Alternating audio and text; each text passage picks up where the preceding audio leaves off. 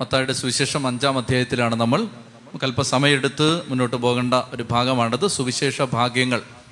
അത് നമ്മുടെ ജീവിതത്തിൽ ദൈവം എപ്രകാരം നമ്മൾ ജീവിക്കണമെന്നുള്ള ദൈവത്തിന്റെ ആഗ്രഹമാണത്.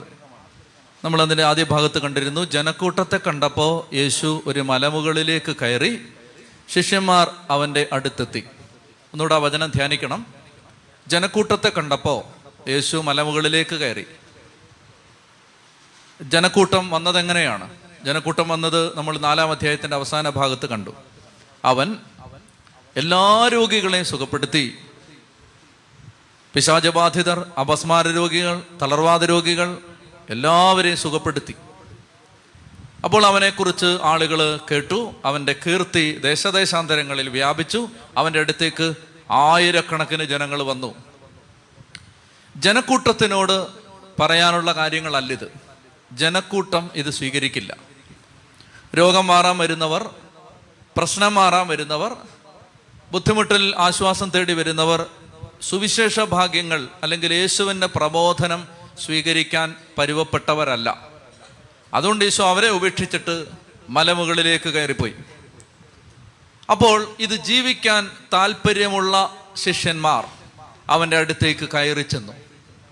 മോശ മലമുകളിൽ നിന്ന് കൽപ്പന സ്വീകരിച്ച് താഴേക്ക് ഇറങ്ങി വന്നു. ജനത്തിന്റെ ഇടയിലേക്ക് ഇറങ്ങി വന്നു. അതുപോലെ അല്ല ഇത്? ഈശോ മലമുകളിലേക്ക് കയറിപ്പോയി. അതായത് ഇത് ജീവിക്കാൻ ബുദ്ധിമുട്ടാണ്. ഇത് ജീവിക്കാൻ താല്പര്യമുള്ളവർ വരിക. ഇനി ഈ പ്രബോധനങ്ങളെല്ലാം നമ്മൾ പഠിച്ചതിന് ശേഷം ഇതെങ്ങനെ ജീവിക്കാൻ പറ്റും എന്നതിന് കർത്താവ് ഒരു വഴിയും കാണിച്ചു തന്നിട്ടുണ്ട്. അതിലേക്കാണ് സുവിശേഷം എത്തുന്നത് അവസാനിക്കുന്നത്. അപ്പോൾ കർത്താവ് ആദ്യം പഠിപ്പിക്കുകയാണ്. ഇതാണ് തിയറി. ഇതാണ് നമ്മൾ ആഗ്രഹിക്കുന്ന ഒരു ജീവിത ശൈലി ഇത് നിങ്ങൾ ജീവിക്കണം. ഇത് ആദ്യം കർത്താവ് അതിന്റെ ക്ലാസ് എല്ലാം എടുക്കുകയാണ്. അപ്പോൾ ജനക്കൂട്ടത്തെ കണ്ടപ്പോൾ മലമുകളിലേക്ക് കയറിപ്പോയി. ശിഷ്യന്മാർ പറഞ്ഞു ഞങ്ങൾക്ക് ഇതിനോട് താല്പര്യമുണ്ട്. ഞങ്ങൾ നിന്റെ അരികിലേക്ക് വരികയാണ്. അവർ അടുത്തെത്തി. അവൻ അവരെ പഠിപ്പിക്കാൻ തുടങ്ങി. ഒരു കാര്യം നിങ്ങൾ പ്രത്യേകം ഓർത്തിരിക്കണം. മത്തായി അഞ്ച് ആറ് ഏഴ് ഈ പ്രബോധനത്തിലെ ടീച്ചിങ് എല്ലാം യേശുവിനെ ആത്മാർത്ഥമായി സ്നേഹിക്കുന്നവർക്കുള്ളതാണ്. ഇതല്ലാതെ ഒരു ജനാവലിക്ക് വേണ്ടിയുള്ളതല്ല. ഇത് ആത്മാർത്ഥമായി യേശുവിനെ അനുഗമിക്കാൻ ആഗ്രഹിക്കുന്നവർക്ക് വേണ്ടിയാണ് ഈ പ്രബോധനം. അതുകൊണ്ട് ഒന്നാമത്തേത് നമ്മൾ കണ്ടു ആത്മാവിലെ ദാരിദ്ര്യം total dependence on Jesus Christ അതാണ് ആത്മാവിലെ ദാരിദ്ര്യം പൂർണമായി ദൈവത്തെ ആശ്രയിച്ചുള്ള ഒരു ജീവിതം. രണ്ട് വിലപിക്കുന്നവർ ഭാഗ്യവാന്മാർ. രണ്ട് കാരണങ്ങൾക്കാണ് വിലപിക്കേണ്ടത്. ഒന്ന് സ്വന്തം പാവങ്ങളെ ഓർത്ത് കരയുന്നവർ. രണ്ട് കർത്താവിന്റെ ശരീരമായ സഭയുടെ കുറവുകളെ പീഡകളെ സഭ കടന്നു പോകുന്ന ദുരിതങ്ങളെ അല്ലെങ്കിൽ നശിച്ചു പോകുന്ന ആത്മാക്കളെ ഓർത്തുള്ള കരച്ചിൽ. ഒന്നാമത്തേത് സ്വന്തം പാപത്തെ ഓർത്തുള്ള കരച്ചിൽ രണ്ടാമത്തേത് സഭയാകുന്ന ശരീരത്തെ പ്രതിയുള്ള കരച്ചിൽ. അങ്ങനെ കരയുന്നവർ ആശ്വസിപ്പിക്കപ്പെടും. അവരുടെ കൺമുമ്പിൽ ദൈവപ്രവൃത്തി കാണാൻ അവർക്ക് പറ്റും. മൂന്നാമത്തേത് ശാന്തശീലർ ഭാഗ്യവാന്മാർ അവർ ഭൂമി അവകാശമാക്കും. ഇതൊരു മർമ്മപ്രധാനമായ സുവിശേഷ ഭാഗ്യമാണ്. ശാന്തശീലർ ഭാഗ്യവാന്മാർ അവർ ഭൂമി അവകാശമാക്കും. ഇതെല്ലാം എന്താണ് കർത്താവ് ഉദ്ദേശിക്കുന്നതെന്ന് വ്യക്തമായിട്ട് മനസ്സിലാക്കണം അതിന് ശ്രദ്ധിച്ചിരിക്കണം. അതായത് മനുഷ്യന്റെ ഉള്ളിൽ അടിസ്ഥാനപരമായി ഒരു റെബല്യസ്നെസ് ഉണ്ട്. മനുഷ്യന്റെ ഉള്ളിൽ ഒരു പ്രതിഷേധി റെബല്യസ് നേച്ചർ നമ്മുടെ എല്ലാം ഉള്ളിലുണ്ട്. ഒരു ധിക്കാരി ഒരു എതിർപ്പുകാരൻ.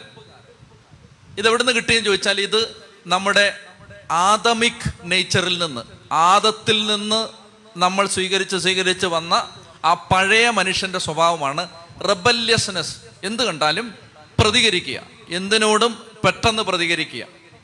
സാധാരണ മനുഷ്യർ പെരുമാറുന്നത് പോലെ പെരുമാറുക. ഇത് പഴയ മനുഷ്യന്റെ പ്രത്യേകതയാണ്. ശ്രദ്ധിച്ചിരിക്കണം. ഇത് എവിടുന്ന് കിട്ടി? അതായത് ദൈവം ഒരു കാര്യം ഒരു സംവിധാനം സ്ഥാപിച്ചിരിക്കുന്നു. അപ്പോൾ അതിനെ മറികടന്ന് അതിന് അതിനെതിരെ പ്രതികരിക്കുക പ്രതിഷേധിക്കുക. ഇപ്പൊ ദൈവം ഒരു സംവിധാനം ഉണ്ടാക്കി. ആ സംവിധാനത്തെ മറികടക്കുക. ഇപ്പോൾ ഉദാഹരണത്തിന് ഒരു പള്ളിയിലാണെങ്കിൽ വികാരി അച്ഛൻ ജനങ്ങൾ അതിനൊരു ക്രമമുണ്ട്. അപ്പോൾ എല്ലാവരുടെ വികാരിയച്ഛനെ അങ്ങ് ഉപദ്രവിക്കുക. അല്ലെങ്കിൽ ആ ഒരു സംവിധാനം ടീച്ചർ കുട്ടികൾ കുട്ടികൾ കയറി ടീച്ചർ ആവുക ഇത് നമ്മുടെ ഉള്ളിലുണ്ട്. കൊച്ചുകുട്ടികളുടെ ഉള്ളിലുണ്ട്. അതായത് ഒരു റബ്ബല്യസ് ശ്രദ്ധിച്ചിരിക്കണം. നന്നായിട്ട് ശ്രദ്ധിച്ചിരിക്കണം. നമ്മുടെ ഉള്ളിൽ ഒരു റബ്ബല്യസ് ക്രീച്ചർ ഇരിപ്പുണ്ട്.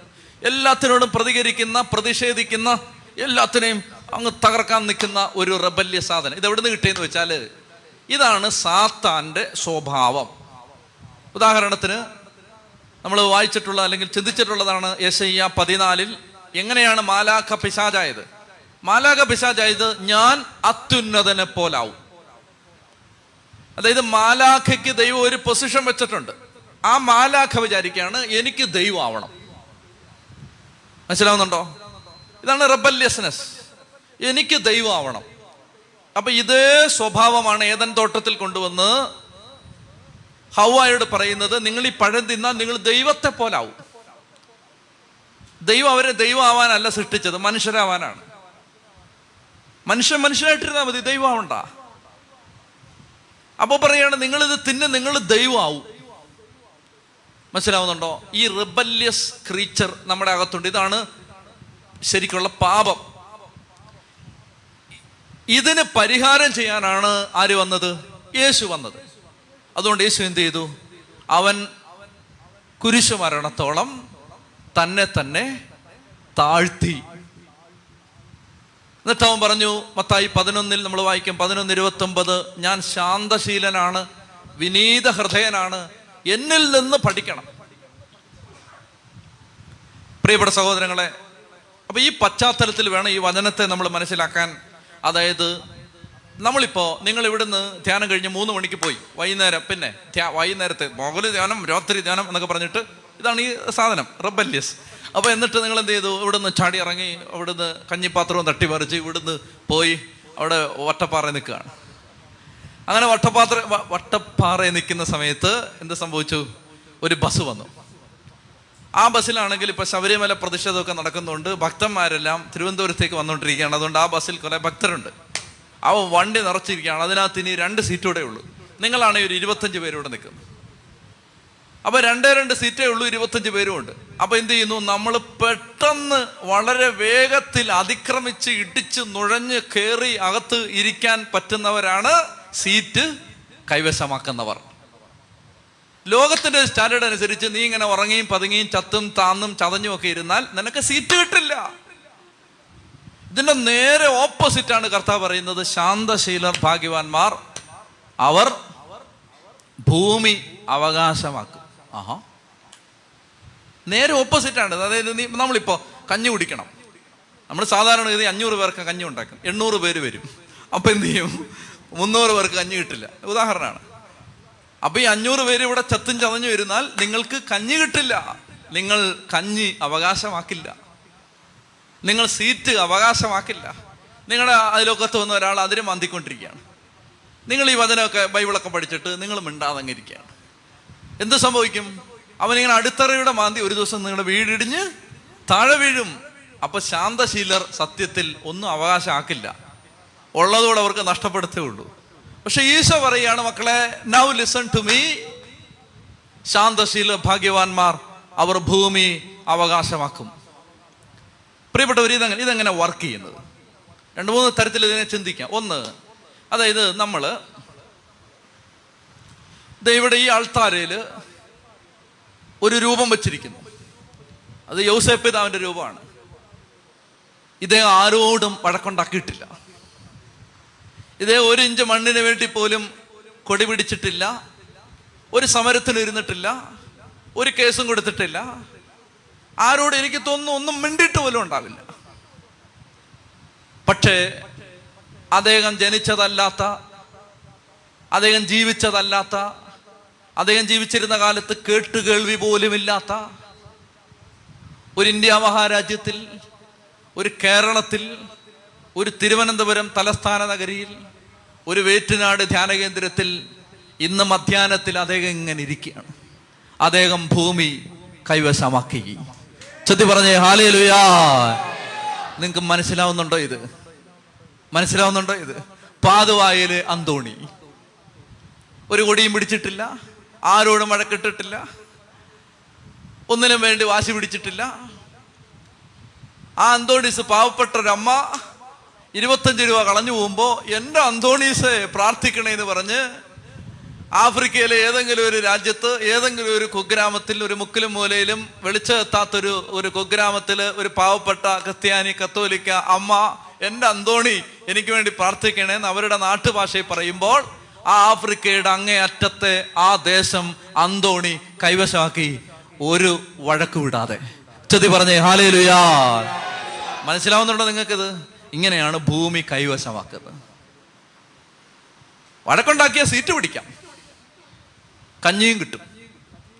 പക്ഷേ നിങ്ങളുടെ മക്കൾ പോലും നിങ്ങൾ ഓർക്കണമെന്നില്ല നിങ്ങളുടെ മക്കൾ പോലും നിങ്ങൾ ഓർക്കണമെന്നില്ല പക്ഷെ വഴക്കുണ്ടാക്കാതിരുന്നാൽ നിങ്ങൾ ഭൂമി കൈവശമാക്കും. ചെത്തി പറഞ്ഞേ ഹാലേലുയാ. ഇത് മനസ്സിലാക്കി എടുക്കണം അതായത് നമ്മുടെ ഉള്ളിൽ ഒരു റബ്ബല്യ സെരിപ്പുണ്ട് അവനെ ഞെരുക്കണം. ഞെരുക്കിയിട്ട് അവൻ ഓട്ടങ്ങിയിരിക്കണം പ്രഭാഷകന്റെ പുസ്തകം രണ്ടാം അധ്യായം നാലും അഞ്ചും വാക്യങ്ങൾ. പ്രഭാഷകൻ രണ്ടാം അധ്യായം നാലും അഞ്ചും വാക്യങ്ങളിൽ മനോഹരമായിട്ട് ദൈവോധനം പറയുന്നുണ്ട് വരുന്ന ദുരിതങ്ങളെല്ലാം സ്വീകരിക്കുക. ശോ വരുന്ന ദുരിതങ്ങളെല്ലാം സ്വീകരിക്കുക. ഞെരുക്കുന്ന ദൗർഭാഗ്യങ്ങളിൽ ശാന്തത വെടിയരുത്. പാടാണിത് പറയാൻ എളുപ്പമാണ്.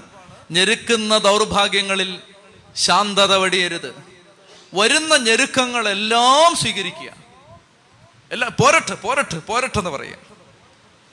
എന്നെ ഇന്നലെ ഒരു അച്ഛൻ വിളിച്ചപ്പോൾ എന്നോട് പറഞ്ഞു എങ്ങനെയാണ്? ഞെരുക്കമുണ്ടോ? ഞാൻ പറഞ്ഞു ഞെരുക്കമുണ്ടച്ചാ സഹിക്ക് സഹിക്ക് സഹിക്ക്. ആ അത് നമുക്കറിഞ്ഞൂടെ സഹിക്കാൻ. അതായത് വരുന്ന ഞെരുക്കങ്ങളെല്ലാം സ്വീകരിക്കുക. വരുന്ന ഞെരുക്കങ്ങളെല്ലാം സ്വീകരിക്കുക. ദുരിതങ്ങളെല്ലാം സ്വീകരിക്കാൻ ഞെരുക്കുന്ന ദൗർഭാഗ്യങ്ങളിൽ ശാന്തത വെടിയരുത്. എന്തെന്നാൽ സ്വർണമഗ്നിയിൽ ശുദ്ധി ചെയ്യപ്പെടുന്നു സഹനത്തിന്റെ ചൂളയിൽ കർത്താവിന് സ്വീകാര്യരായ മനുഷ്യരും.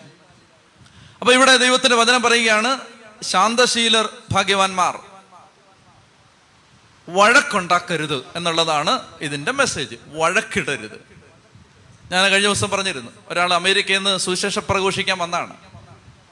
വന്നിട്ട് അയാൾ ഒരു എ സി കമ്പാർട്ട്മെന്റിൽ കയറി ടിക്കറ്റ് എടുത്താ കയറിയത്. അയാൾ ചെല്ലുമ്പോൾ അയാളുടെ ഒരു ഒരു മനുഷ്യൻ ഇന്ത്യക്കാരൻ അയാളുടെ സീറ്റിൽ കയറിയിരിക്കുന്നു. അപ്പൊ അയാൾ ചെന്നിട്ട് "ഏഹ്, എന്റെ സീറ്റാണല്ലോ മറ്റേ ആൾ മാറുന്ന ലക്ഷണമൊന്നുമില്ല. ഇയാൾ എന്ത് ചെയ്തു? ഒരു ന്യൂസ് പേപ്പർ എടുത്ത് വിരിച്ച് ടോയ്ലറ്റിന്റെ ഭാഗത്ത് അങ്ങിരുന്നു. ടിക്കറ്റ് എക്സാമിനർ വന്നു. വന്നിട്ട് ചോദിച്ചു ഇവിടെ ഇരിക്കാൻ പാടില്ലെന്ന് പറഞ്ഞു. എന്തിനാ ഇവിടെ ഇരിക്കുന്നേ?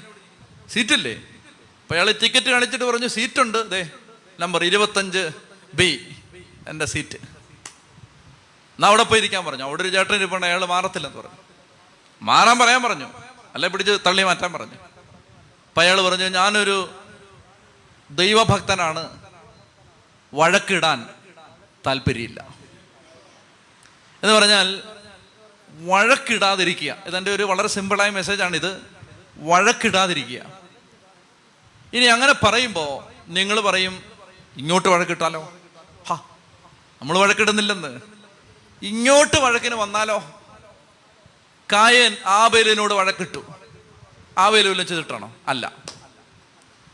കോറക് ദാത്താം അബിറാം മോശയോട് വഴക്കിട്ടു. നമ്മൾ കാണാതെ മോശയും ചെയ്തിട്ടല്ല. മിറിയാം സ്വന്തം പെങ്ങളാണ്. മോശയോട് വഴക്കിട്ടു. മോശയൊന്നും ചെയ്തിട്ടല്ല. പ്രിയപ്പെട്ട സഹോദരങ്ങളെ അങ്ങനെ വരുമ്പോ എന്ത് ചെയ്യും? അന്നേരവും വഴക്കിടരുത്. ചുരുക്കി പറഞ്ഞാൽ ശാന്തത കൈവെടിയരുത്. എത്താൻ പറ്റുമോ എത്താൻ പറ്റി എത്തിയിട്ടേ മരിക്കാവൂ. ഇവിടെ എത്താൻ പറ്റുമോ ഇപ്പൊ പറ്റുന്നില്ലായിരിക്കും. പക്ഷെ എത്തും. എത്തിയിട്ടേ മരിക്കൂ. ഇങ്ങനെ ആരോപണങ്ങളും ആക്ഷേപങ്ങളും പ്രശ്നങ്ങളും എല്ലാം ഒരു മനുഷ്യന് എഴുപത് വയസ്സുണ്ട്. എനിക്കറിയാവുന്ന ഒരാളാ. അങ്ങനെ വന്ന അയാളെ ദുരിതത്തിൽ അങ്ങ് അങ്ങ് ബുദ്ധിമുട്ടിച്ച സമയത്ത് ആളുകൾ ചോദിച്ചു ഇത്രേ കുത്തിയിട്ടും എന്താ പ്രതികരിക്കാത്തതെന്ന് ചോദിച്ചു. ഇത്രേ കുത്തിയിട്ട് എന്താ പ്രതികരിക്കാത്തേ അയാൾ ഇങ്ങനെ മറുപടി പറഞ്ഞു ഞാൻ മാമോദീസ സ്വീകരിച്ചപ്പോ ക്രിസ്തുവിനോടൊപ്പം മരിച്ചു അടക്കപ്പെട്ടു. ഇപ്പൊ ഞാൻ എന്റെ അവസ്ഥ എന്താണെന്നറിയോ? മരിച്ചിരിക്കുകയാണ് ഡെഡ് ബോഡിയിൽ കുത്തിയാൽ ഡെഡ് ബോഡി പ്രതികരിക്കുമോ? എത്താൻ പറ്റുമോ എത്താൻ പറ്റും. ഇപ്പോ ഇപ്പൊ പറ്റുന്നില്ല. എത്തുവോ? എത്തും. ചെത്തി പറഞ്ഞേ ഹാലേലുയാ എത്തണം. എത്തണം. ഇത് എത്താൻ പറ്റാത്തൊരു കാര്യം കർത്താവ് പറഞ്ഞിട്ടില്ല. എത്തണം. അങ്ങൊരു സ്റ്റേജിൽ എത്തണം. പ്രിയപ്പെട്ട സഹോദരങ്ങളെ അതുകൊണ്ട് ഈ റബ്ബല്യസിനെ ഞെരുക്കണം. ഒരു നിഷേധി ചങ്കരംഗത്ത് തെളിഞ്ഞിരിപ്പുണ്ട് അവനെ ഞെരുക്കണം. ഞെരുക്ക അവനെ അവനെ നല്ല പോരാട്ടി ചമർത്തിയിട്ട് മര്യാദയ്ക്ക് ഇരിക്കാൻ പറയണം. അപ്പോ വരുന്ന ഞെരുക്കങ്ങളെല്ലാം ദൈവ മനുഷ്യര് വഴക്കിന് പോവില്ല. സംഖ്യയുടെ പുസ്തകം പന്ത്രണ്ടാം അധ്യായത്തിലും വായിക്കണ്ട. സംഖ്യ പന്ത്രണ്ടിലും സംഖ്യ പതിനാറിലും. പിന്നെ നമ്മളിതെല്ലാം പഠിക്കും. മോശയോട് വഴക്കിന് വരികയാണ്. ഉദാഹരണത്തിന് മെറിയാം നമ്മൾ രാവിലെ പറഞ്ഞ കഥാപാത്രമാണ് പ്രവാചികയാണ്. ഓ വലിയ പ്രവാചികയാണ് പക്ഷെ വഴക്കിടാൻ വരികയാണ്. അവർ വന്നിട്ട് പറയുകയാണ് പിന്നെ നിനക്ക് മാത്രമാണോ ദൈവത്തിന്റെ അരുളപ്പാട്? ഞാനും ആരാണ്?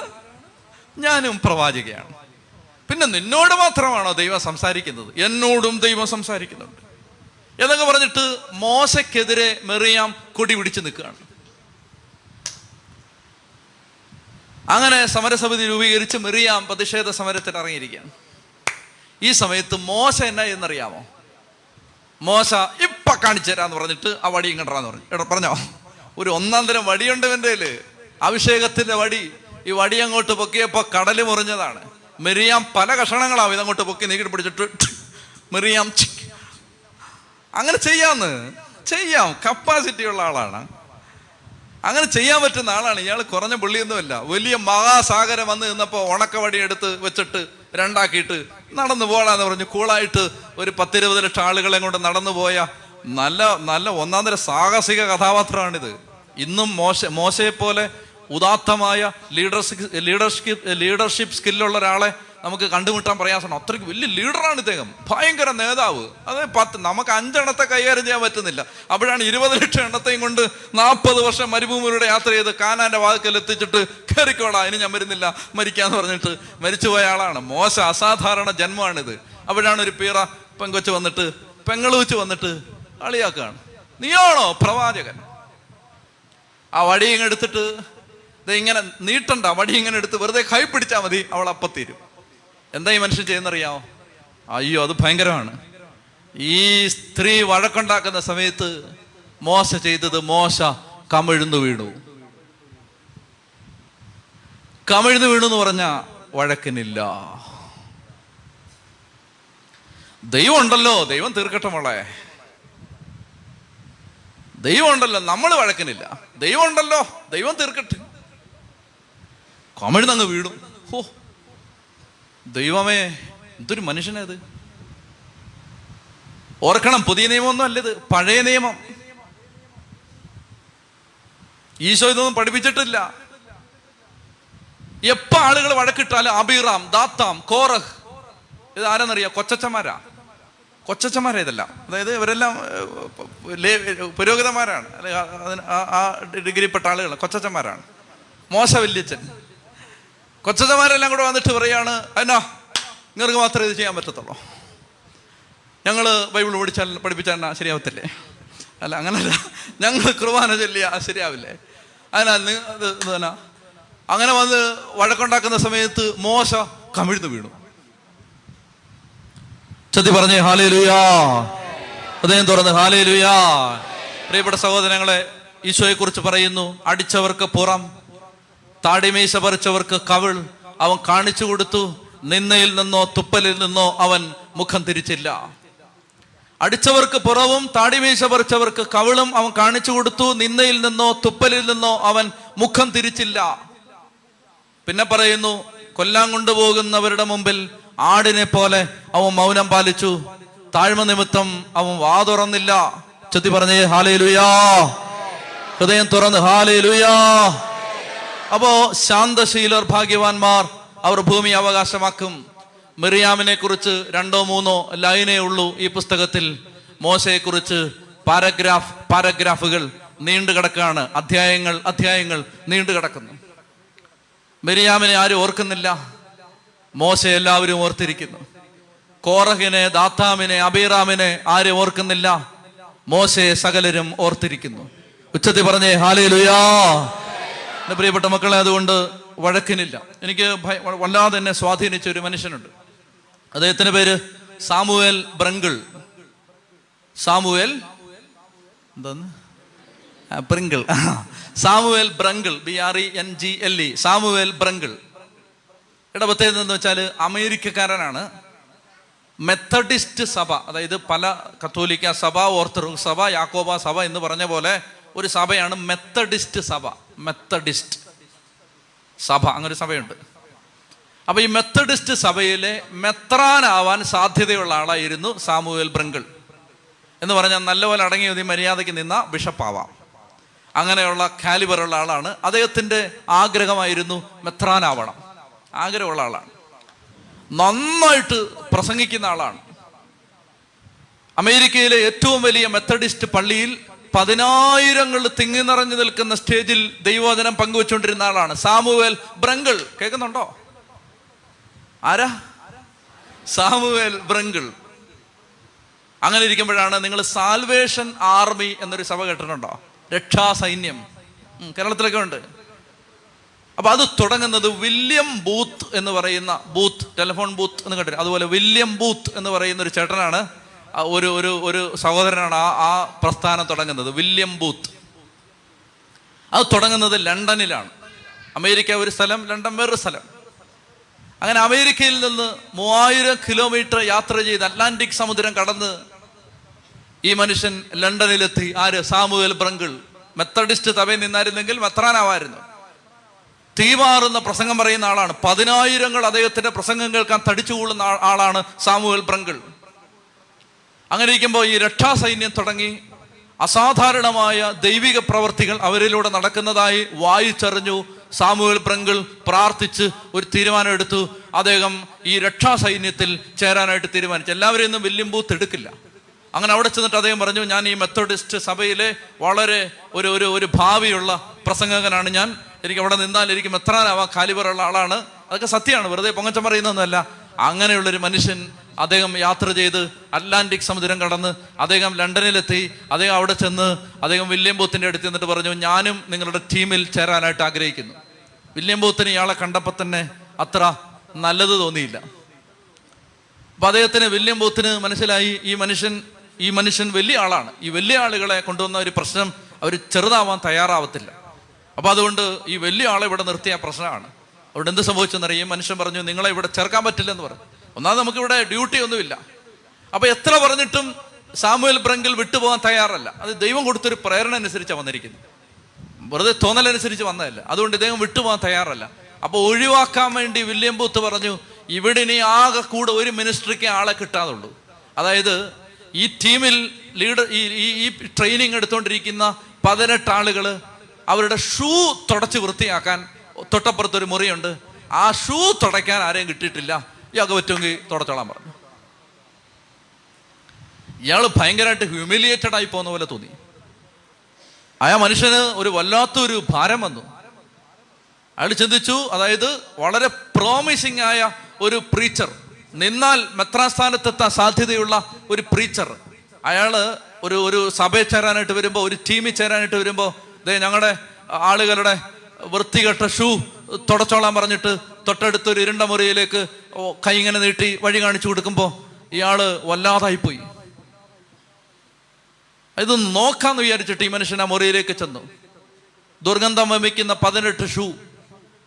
അതിന് മുമ്പിൽ പോളിഷ് ചെയ്യാനുള്ള സാധനങ്ങളുമായിട്ട് കുനിഞ്ഞിരിക്കുമ്പോൾ തോരാത്ത കണ്ണുനീരുമായി കരഞ്ഞുകൊണ്ട് അയാൾ ഇങ്ങനെ ചോദിച്ചു കർത്താവേ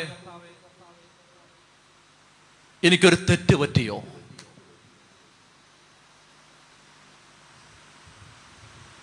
എനിക്ക് ഒരു മിസ്റ്റേക്ക് പറ്റിയോ?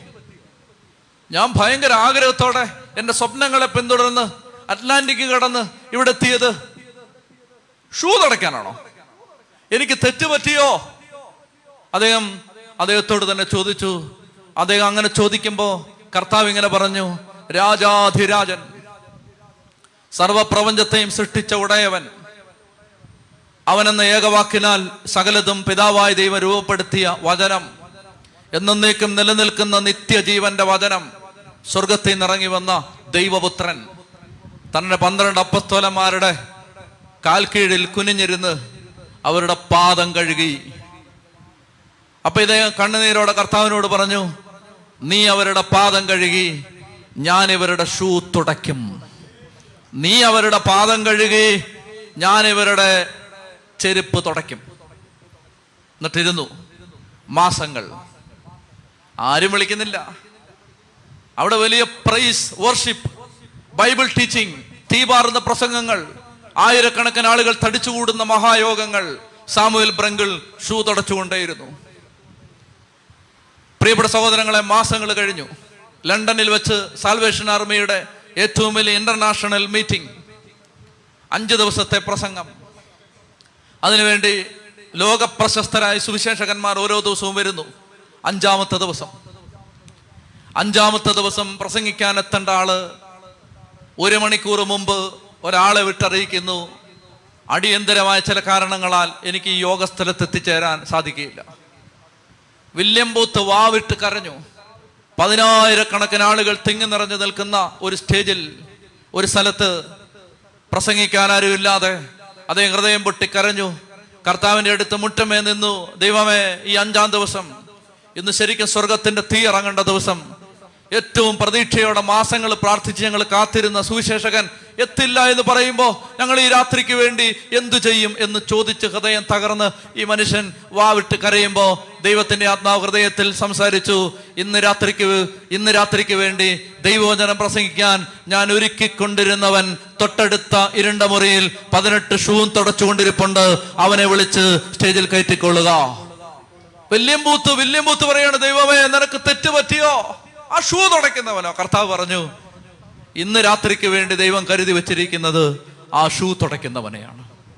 ഈ മനുഷ്യനകത്തേക്ക് ചെന്നു. കുനിഞ്ഞ് ഒന്നും മിണ്ടാതെ ഷൂ പോളിഷ് ചെയ്തുകൊണ്ടിരിക്കുന്ന സാമുവൽ പ്രങ്കലിനെ വിളിച്ചിട്ട് അദ്ദേഹം പറഞ്ഞു പരിശുദ്ധാത്മാവ് പറയുന്നു സാൽവേഷൻ ആർമിയുടെ അഞ്ചാമത്തെ ഈ ഇന്റർനാഷണൽ ഗോസ്പൽ നൈറ്റിന്റെ അഞ്ചാമത്തെ രാത്രിയിൽ ഇന്ന് പതിനായിരങ്ങളോട് സുവിശേഷം പറയേണ്ടത് നീയാണ്. എളിമയോട് അദ്ദേഹം അത് സ്വീകരിച്ചു. അദ്ദേഹം സ്റ്റേജിലേക്ക് കയറി പ്രിയപ്പെട്ട സഹോദരങ്ങളെ സാൽവേഷൻ ആർമിയുടെ ചരിത്രം അന്ന് രാത്രി മുതൽ മാറുകയാണ്. ദൈവം ഇതുപോലെ ഇടപെട്ടൊരു രാത്രി ആ സഭയുടെ ചരിത്രത്തിലില്ലെന്ന് അതിന്റെ ചരിത്രം എഴുതിയിട്ടവർ പറഞ്ഞിട്ടുണ്ട്. ഉച്ചത്തി പറഞ്ഞേ ഹാലേ പ്രിയപ്പെട്ട സഹോദരങ്ങളെ വരുന്ന ദുരിതങ്ങളെല്ലാം സ്വീകരിക്കുക. ശാന്തശീലർ ഭാഗ്യവാന്മാർ. ഇന്ന് ഇവിടെ ഇരുന്നുകൊണ്ട് കത്തോലിക്ക സഭയിലെ ഒരു അച്ഛൻ ബൈബിൾ പഠിപ്പിക്കുമ്പോൾ രക്ഷാസൈന്യത്തിൽ ഉൾപ്പെട്ടിരിക്കുന്ന സഭയിലല്ലാത്ത ഒരാളുടെ പേര് പറഞ്ഞ അയാളെ സെലിബ്രേറ്റ് ചെയ്യുമ്പോൾ നിങ്ങൾ ഓർക്കണം ലണ്ടനിൽ ഏതോ ഒരു കാലത്ത് ആയിരത്തി എണ്ണൂറ്റി അറുപത്തി ആയിരത്തി എണ്ണൂറ്റി എഴുപത്തി എട്ടിൽ ലണ്ടനിലെ ഒരു രക്ഷാസൈന്യം ഗ്രൂപ്പിൽ വന്ന് ചേർന്ന സാമുവൽ ബ്രങ്കിൾ എന്ന മഹാവിശുദ്ധനെ ഇന്ന്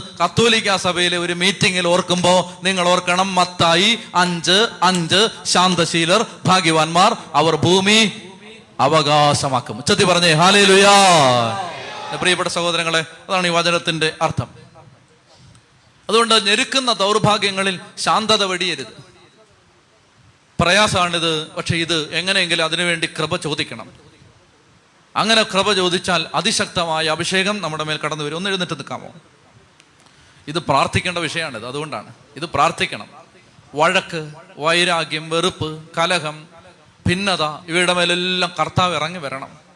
കൃപ കിട്ടണം. പ്രത്യേകിച്ച് കുടുംബങ്ങൾ ഇന്ന് വൈകിട്ട് കുടുംബത്തിന് വേണ്ടി നമ്മൾ ശുശ്രൂഷ ചെയ്യുന്ന ദിവസമല്ലേ? എല്ലാ ഭിന്നതയുടെ സ്വാധീനങ്ങളുടെ മേലും കർത്താവ് ഇറങ്ങി വരണം. ഭാര്യ ഭർത്താക്കന്മാർക്ക് സ്വയം നിയന്ത്രിക്കാൻ പറ്റണം. എല്ലാ കാര്യങ്ങളും സമചിത്തതയോടെ കാണാൻ പറ്റണം. ദൈവത്തിന്റെ കണ്ണോടെ കുടുംബത്തെ നോക്കിക്കാണാൻ പറ്റണം. ദൈവത്തിന്റെ കണ്ണുകളോടെ ഭാര്യാഭർത്തൃ ബന്ധത്തെ കാണാൻ പറ്റണം. അതിന് കർത്താവ് കൃപ തരണം. നാലാമത്തേത് നീതിക്ക് വേണ്ടി വിശക്കുകയും ദാഹിക്കുകയും ചെയ്യുന്നവർ ഭാഗ്യവാന്മാർ അവർക്ക് സംതൃപ്തി ലഭിക്കും. നീതിക്ക് വേണ്ടി വിശക്കുക ദാഹിക്കുക എന്ന് പറയുമ്പോൾ നമ്മൾ വിചാരിക്കരുത്. ഇത് സമരമാണ്. സമരം. സമരം അല്ല ഇത്.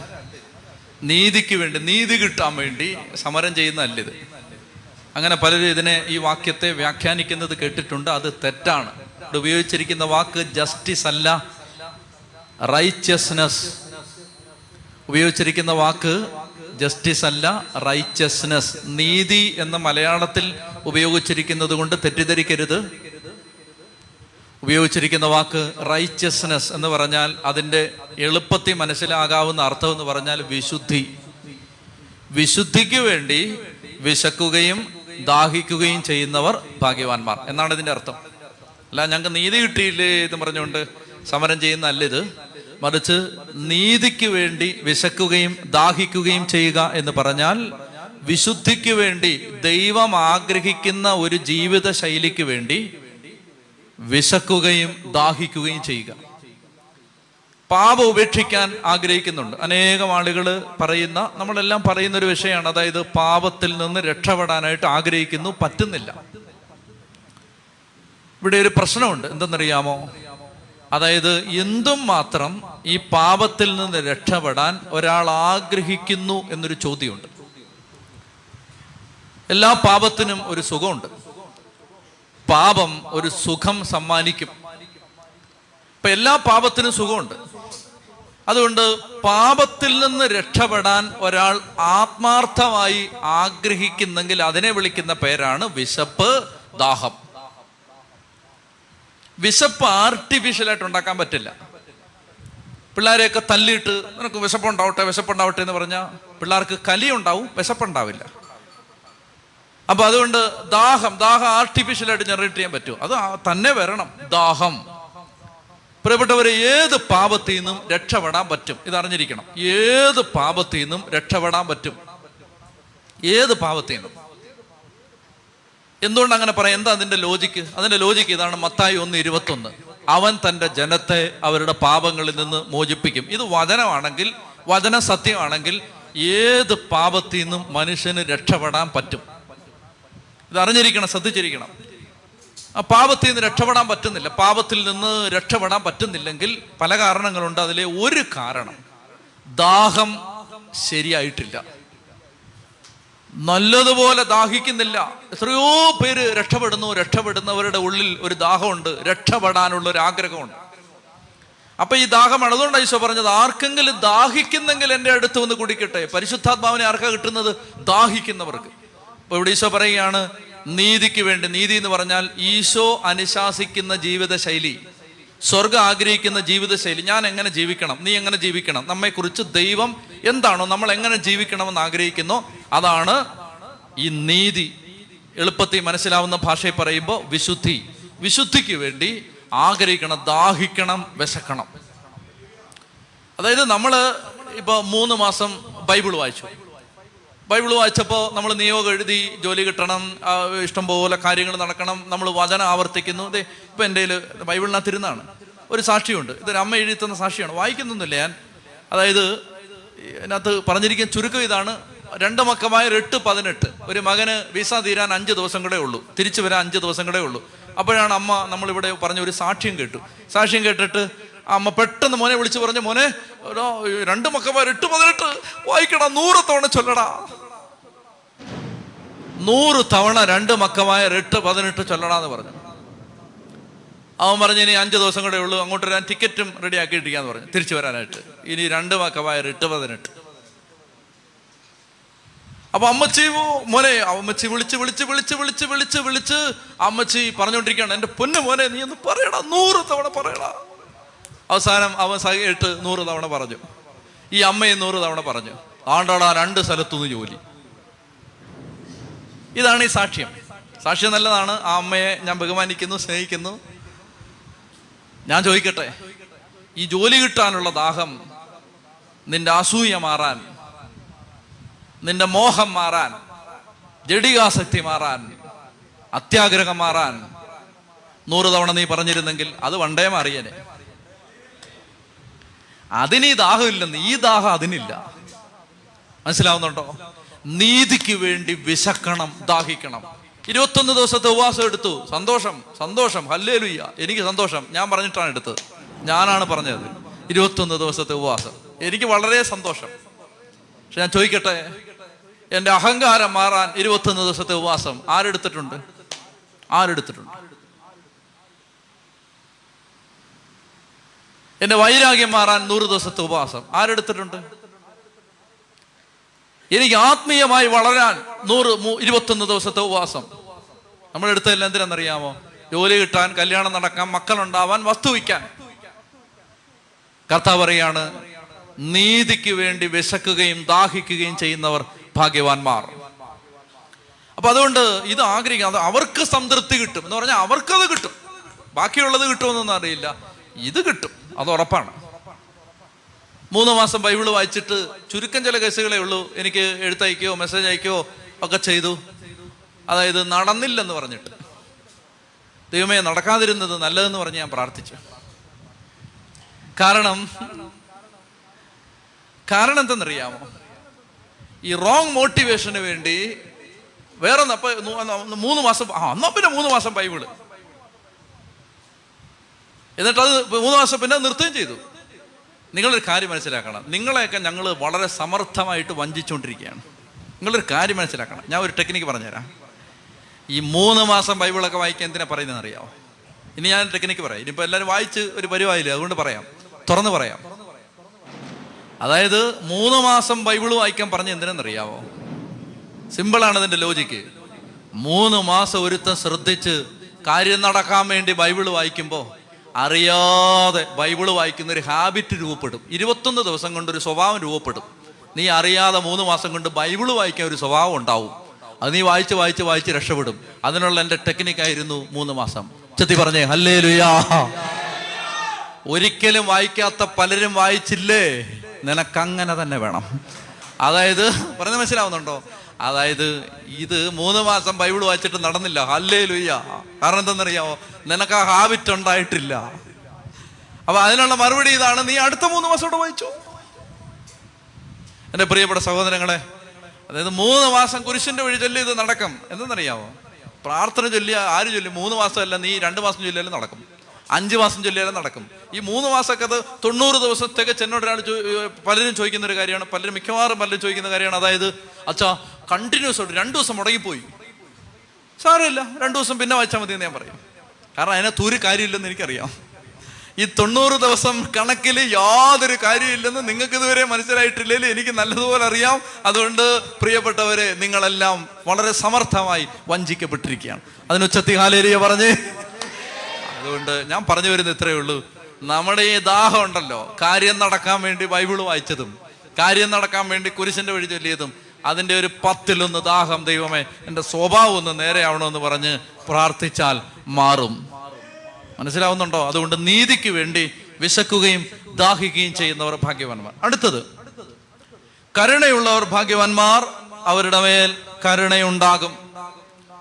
ഒത്തിരി വിശദീകരിക്കുന്നില്ല മറിച്ച് ഇതൊരു പ്രിൻസിപ്പിൾസ് മാത്രം ഞാൻ പറഞ്ഞു പോവുകയാണ് ഇത് കരുണയുള്ളവർ ഭാഗ്യവാന്മാർ അവരുടെ മേൽ കരുണയുണ്ടാവും. എന്ന് പറഞ്ഞാൽ ഇങ്ങനെ ചിന്തിക്കണം. അതായത് ഇപ്പോൾ ഒരാൾ നമുക്ക് അസ്വസ്ഥത തരികയാണെങ്കിൽ ഒരാൾ നമുക്ക് ബുദ്ധിമുട്ടുണ്ടാക്കുകയാണെങ്കിൽ പൈലോക്ക് തരുന്ന ഒരാളങ്ങ് പ്രശ്നം ഉണ്ടായിക്കൊണ്ടിരിക്കുകയാണ്.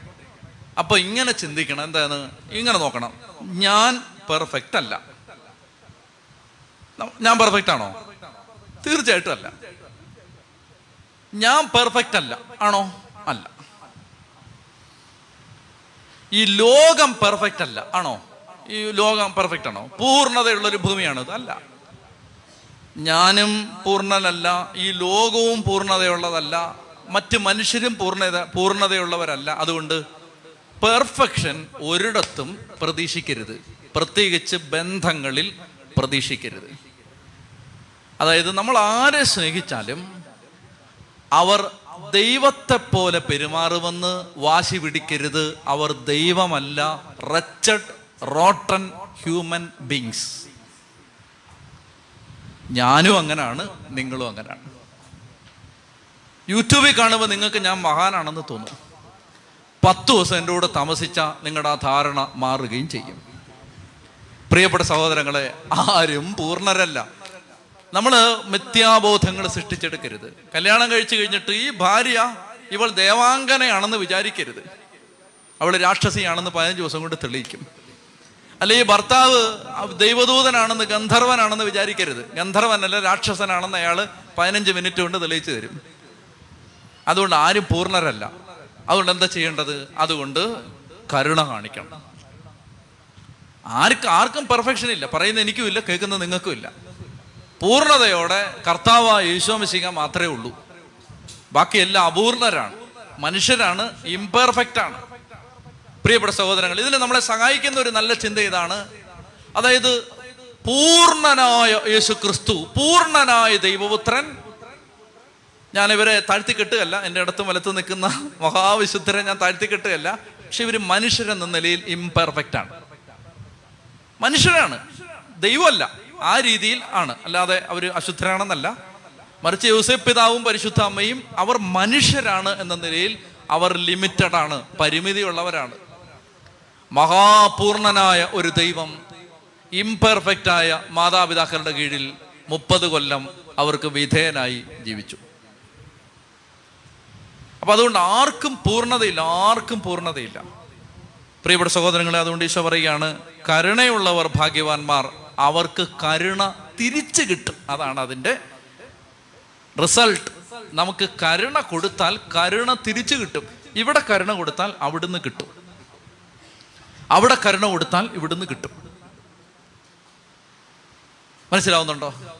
അതായത് നമ്മൾ വളരെ റഫ് ആൻഡ് ടഫ് ആണെങ്കിൽ ഇപ്പൊ നിങ്ങൾ ഭാര്യയോട് ഭയങ്കര ടഫാണ് ഭയങ്കര ടഫാണ് ഒരു തരത്തിലും ഭാര്യയെ നിങ്ങൾ ഒരു ഫ്രീ ആക്കാൻ ഉദ്ദേശിക്കുന്നില്ല. നിങ്ങൾ ഓഫീസിൽ ചെല്ലുമ്പോൾ നിങ്ങൾക്ക് അത് തന്നെ തിരിച്ചു കിട്ടും. കൊടുക്കുന്ന അതേ അളവിൽ തിരിച്ചു കിട്ടും. ഇത് ഇതുപോലെ സത്യമായ ഒരു വചനം കൊടുക്കുന്നത് അതേ അളവിൽ തിരിച്ചു കിട്ടും. സന്തോഷമായോ? നല്ലത് കൊടുത്താൽ നല്ലത് കിട്ടും മോശം കൊടുത്താൽ മോശം കിട്ടും. അത് അതേ അതാണ് അത് ജീവിതത്തിന്റെ ഒരു മിസ്റ്ററിയാണത്. അത് എവിടെങ്കിലും വെച്ച് അതിങ്ങനെ കിട്ടും. ചെത്തി പറഞ്ഞേ ഹാലരുയാ ബിസിനസ്സിൽ പെർഫെക്ഷൻ ആഗ്രഹിക്കാം കുടുംബത്തിലും ബന്ധങ്ങളിലും അത് ആഗ്രഹിക്കരുത്. മനസ്സിലാകുന്നത് ഇത് പ്രിൻസിപ്പിളാണ്. ബിസിനസ്സിൽ അതായത് നമ്മളൊരു സ്ഥാപനം നടത്തുന്നു. അവിടെ നിങ്ങൾ പെർഫെക്ഷൻ ആഗ്രഹിച്ചു. ഒരു ഒമ്പത് മണിക്ക് നിങ്ങൾ വരണം ഒമ്പതരയ്ക്ക് ഒപ്പിടണം പതിനൊന്ന് മണിക്ക് ചായ കുടിക്കണം അത് ചെയ്തു. വീട്ടിൽ നടക്കത്തില്ല. വീട്ടിലിങ്ങനെ ടൈം ടേബിൾ വെച്ച് കാര്യങ്ങളൊന്നും നടക്കത്തില്ല. വീടിന് അതിന്റെ ക്രമക്കേടുണ്ട്. ആ ക്രമക്കേടിലാണ് അതിന്റെ സൗന്ദര്യം.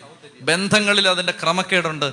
ആ ക്രമക്കേടിലാണ് അതിന്റെ സൗന്ദര്യം. നമ്മൾ യന്ത്രമനുഷ്യരൊന്നും അല്ല നമുക്ക് എല്ലാം ചിട്ടപ്പെടുത്തി പെരുമാറാനൊന്നും പറ്റില്ല.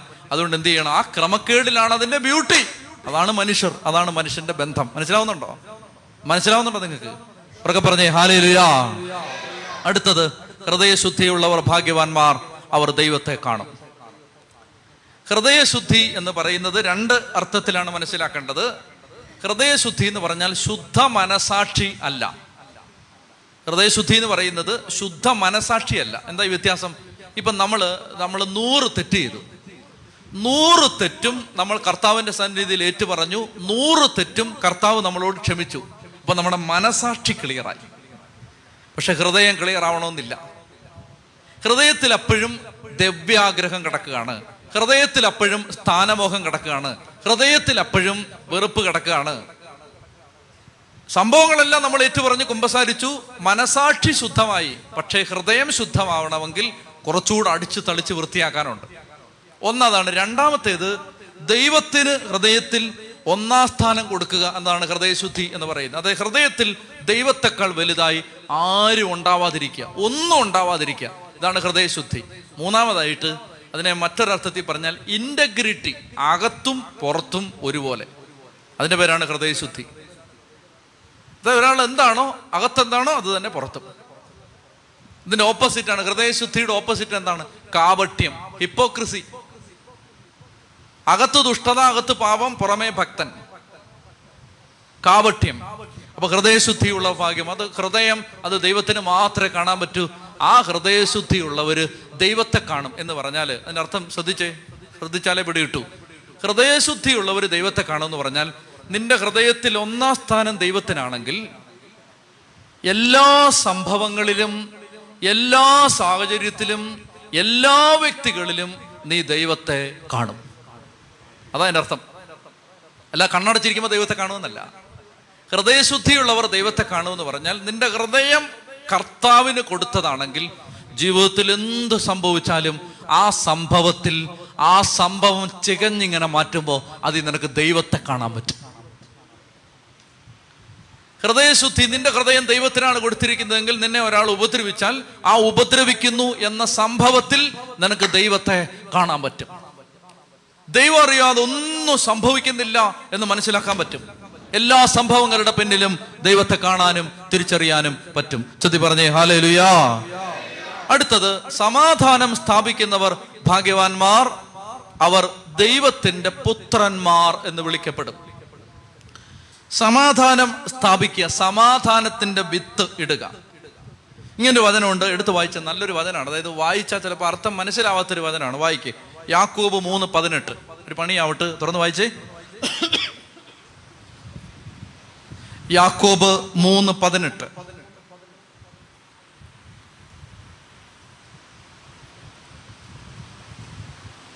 യാക്കോബ് മൂന്ന് പതിനെട്ട്.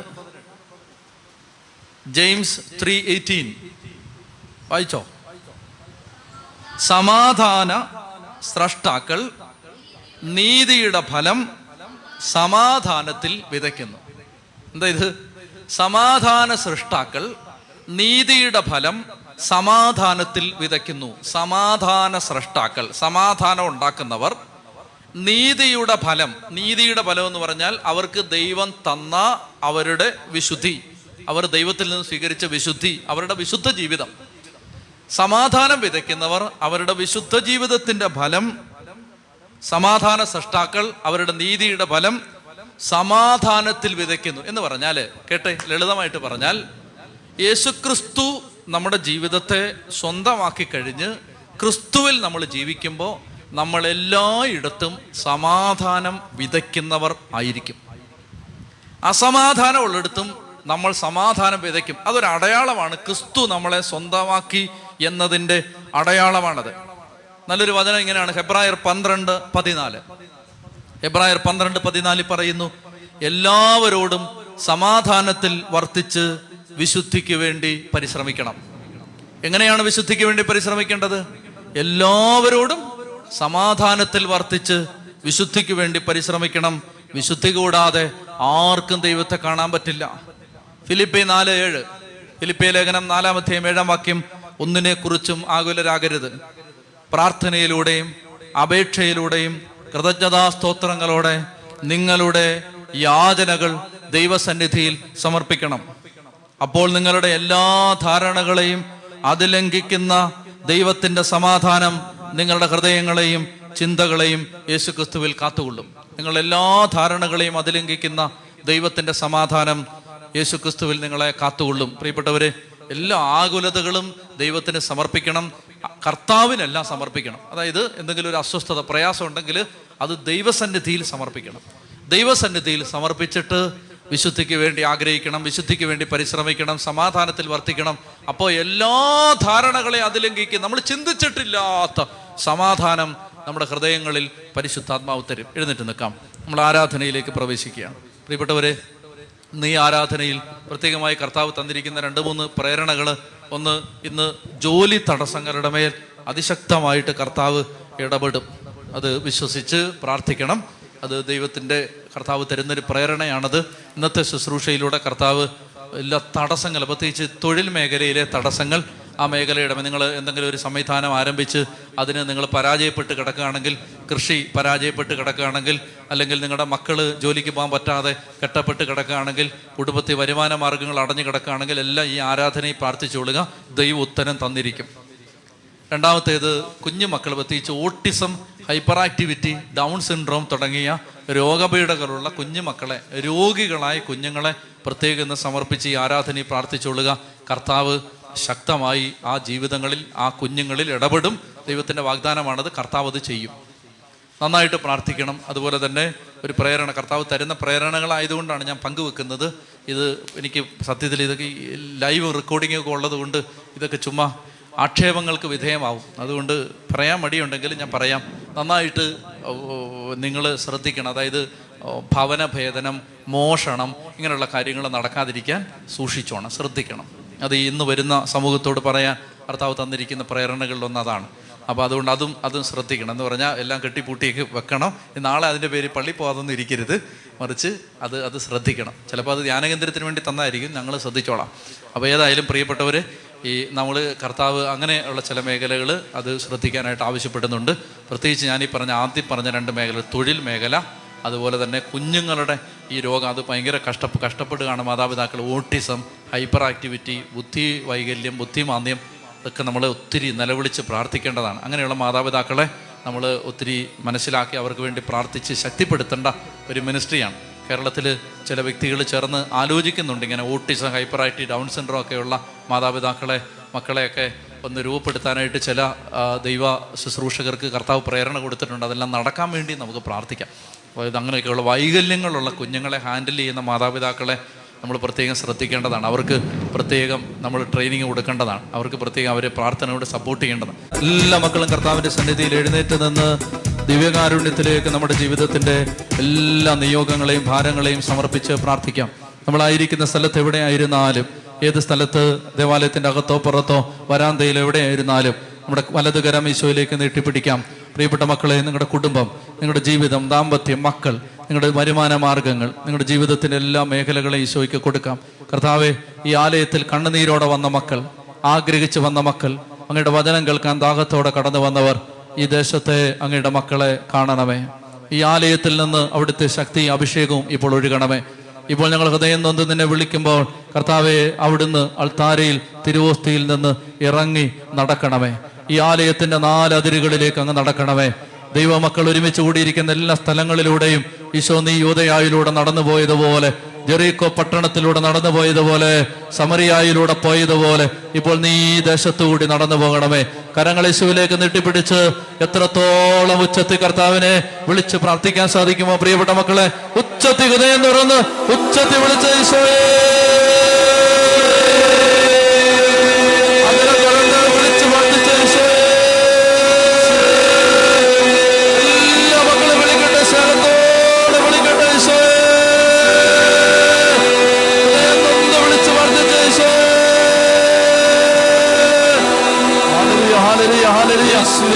ഭാരങ്ങളും കൊടുത്ത് ഉച്ചത്തിൽ യേശുവേ ആരാധന, ആരാധന, ആരാധന, ആരാധന, ആരാധന, ആരാധന, ആരാധന.